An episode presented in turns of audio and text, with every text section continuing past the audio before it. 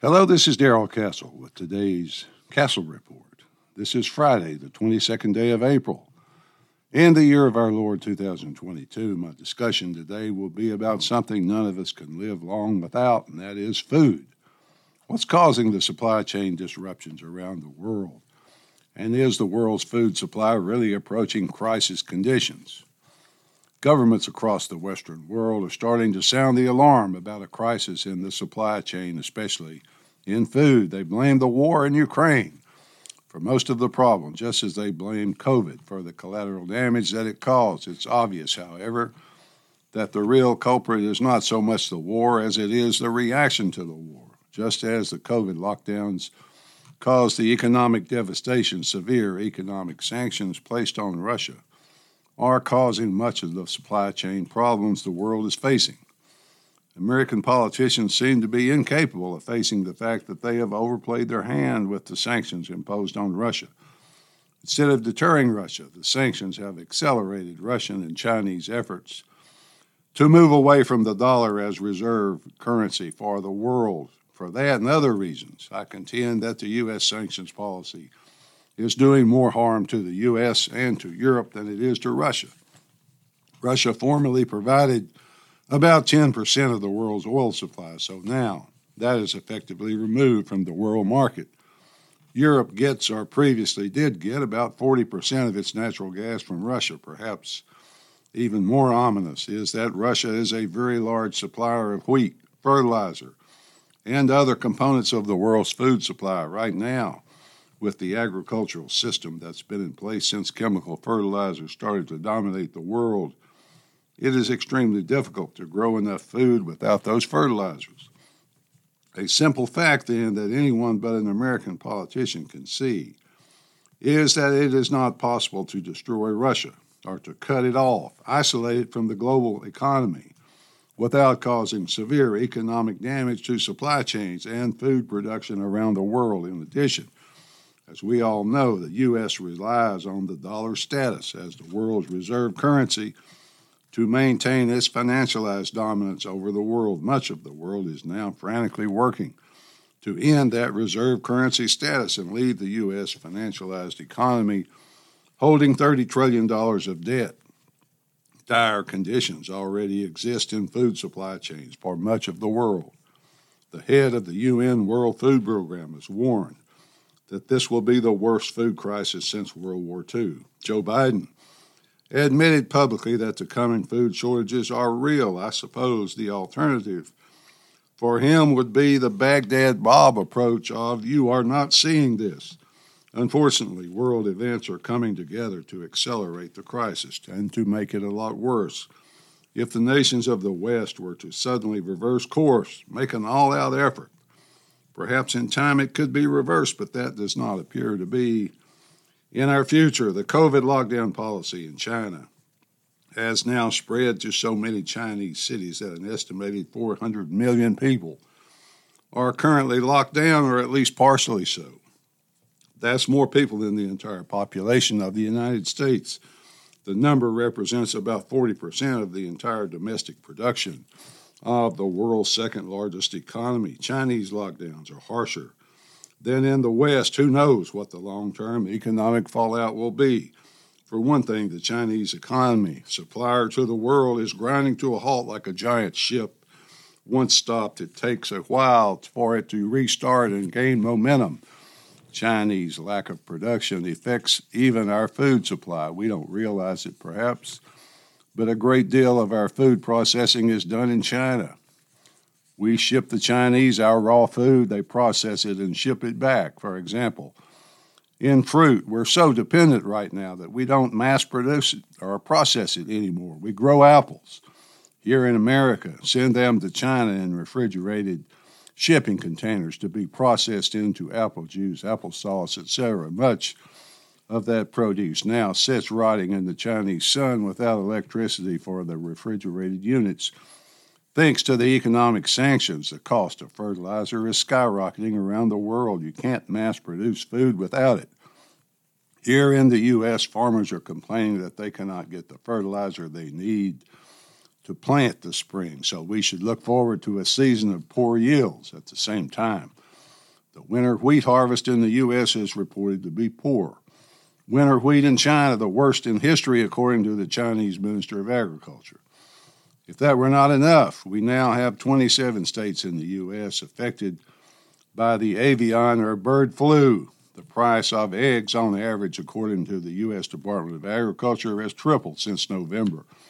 Of course, we know the avian flu problem will get worse, spread across the country and the world just like COVID. We can buy a few cases of canned beans and put them in the pantry, but we can't buy and store eggs or even chicken very easily. Russia and Ukraine account for 30% approximately of the world's supply of wheat. So it would really help if that war could end. But no end is in sight. The stupidity, the homicidal narcissism of the world's politicians never cease to amaze me. Last Friday, one week ago, according to NBC News, the Biden administration said or admitted that the coming food crisis is real President Biden used the word famine to describe it and said Russia's invasion was the cause. Well, no, Mr. President, I say again, your reaction to the invasion is the cause. In addition, much of the sanctions imposed on Russia were in place before the invasion. France, Germany, Italy, Spain, Greece, and others are sounding the alarm with food costs soaring in those countries. Some rationing of certain products has begun. In Africa, fertilizer is unaffordable for most farmers. A continent exploding in population is expected to suffer a 30% drop in food production this year. What do you think Africa's billions will do when they're starving? That's right, they'll head north, and who could blame them? What is being done to those people is completely out of their hands and completely criminal. This confluence of things affecting the price and supply of food worldwide is for some just an inconvenience, but for others it's life or death. Russia is a key player in food because Russia is perhaps the world's biggest key player in natural gas, which is a major component in fertilizer production. Russia is one of the world's biggest exporters of the three ingredients of modern fertilizer that is nitrogen, phosphorus, and potassium. Naturally, then, with much of the world facing starvation, we should ban exports from that country. How homicidally stupid and irresponsible can one group of politicians get. Many other countries are facing dilemmas as well as Africa, except without the population explosion. Some countries, such as Armenia, Kazakhstan, Eritrea, import virtually all their wheat from Russia, or as they did before the sanctions.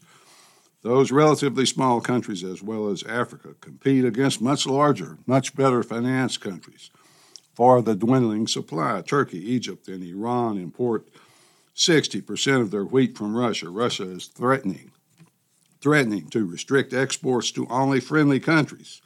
So I suppose Iran would be okay. Dmitry Medvedev, very close associate.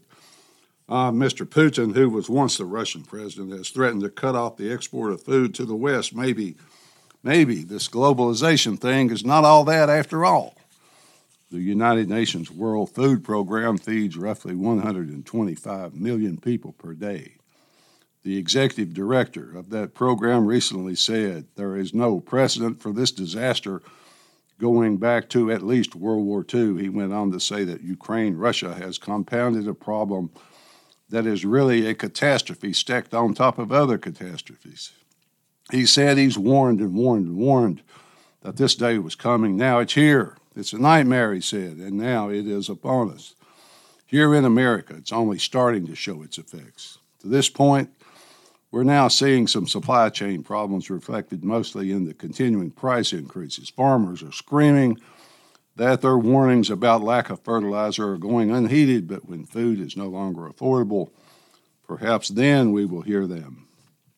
Bird flu, just starting to take hold with about 5 million birds having been slaughtered so far in the United States. That's about 1.3% of all U.S. chickens about 6% of all U.S. turkeys, according to the Agricultural Research Group.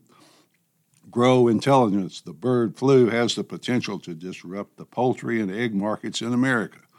Once again, the group says they're sounding the alarm because this time the safety protocols to prevent catastrophe have not worked. If there is any way in this world to make a terrible problem worse you can rest assured that some politician somewhere will find it and use it. For example, the European Union already in the midst of an energy crisis, potential food disaster, now has announced it intends to eliminate imports of Russian coal. Right now, 70% of Europe's coal comes from Russia. Coal accounts for 20% of Europe's electricity. Hysterics over Ukraine to whip up anti Russian support are one thing. But the question remains what is going to replace that Russian coal? How will your grandstanding heat your homes or power your factories down in the state of Georgia, right here in the USA? The Republican governor, Brian Kemp, has declared a state of emergency due to supply chain problems. He takes the position that his declaration somehow converted the state from a republic run by a legislature to a dictatorship run by him alone. He has assumed martial law like powers to run the state and determine what prices, rationing, etc. He's going to punish price gouging, he says. So I suppose he doesn't believe in supply and demand economics. I predict his edict will end in disaster, as price controls always do. My hometown newspaper, the Memphis Commercial Appeal, in a front page article last Tuesday, the 19th of April, illustrates the level of understanding we have of this problem here in America. I read the article entitled Fighting Food Insecurity, anticipating that maybe, just maybe, someone recognized the problem at last, but I was greatly disappointed. The article was about students at the University of Memphis who have trouble getting enough nutritious food. I mean, don't college kids eat ramen noodles anymore? The subject of the article was a fourth year PhD student from Bangladesh who reported that, yes, indeed, he suffered from food insecurity. He was insecure, he said. Sometimes when he finished his classes, the cafeteria in his building is closed. I guess it's too much for him to walk two blocks to dozens of restaurants and grocery stores. In conclusion, folks, almost everything that could go wrong in world food production and distribution is going wrong at the same time, there is no obvious indication that the world's politicians are reacting to the problem, very little evidence that they even recognize the problem. Accordingly, there will be no quick fixes, no heroes riding to the rescue this time. Finally, folks, this appears to be a problem that we can't print our way out of. We can print money, but we can't print food. I'm certain that politicians will try, however. Excessive money printing will lead in the final stages of printing to civil disorder, economic chaos, recession, and poverty. The U.S. had better find some leadership that's more than just an international joke. Or famine, like the object in your car's outside mirror, may be closer than it appears. At least that's the way I see it. Till next time, folks, this is Darrell Castle. Thanks for listening.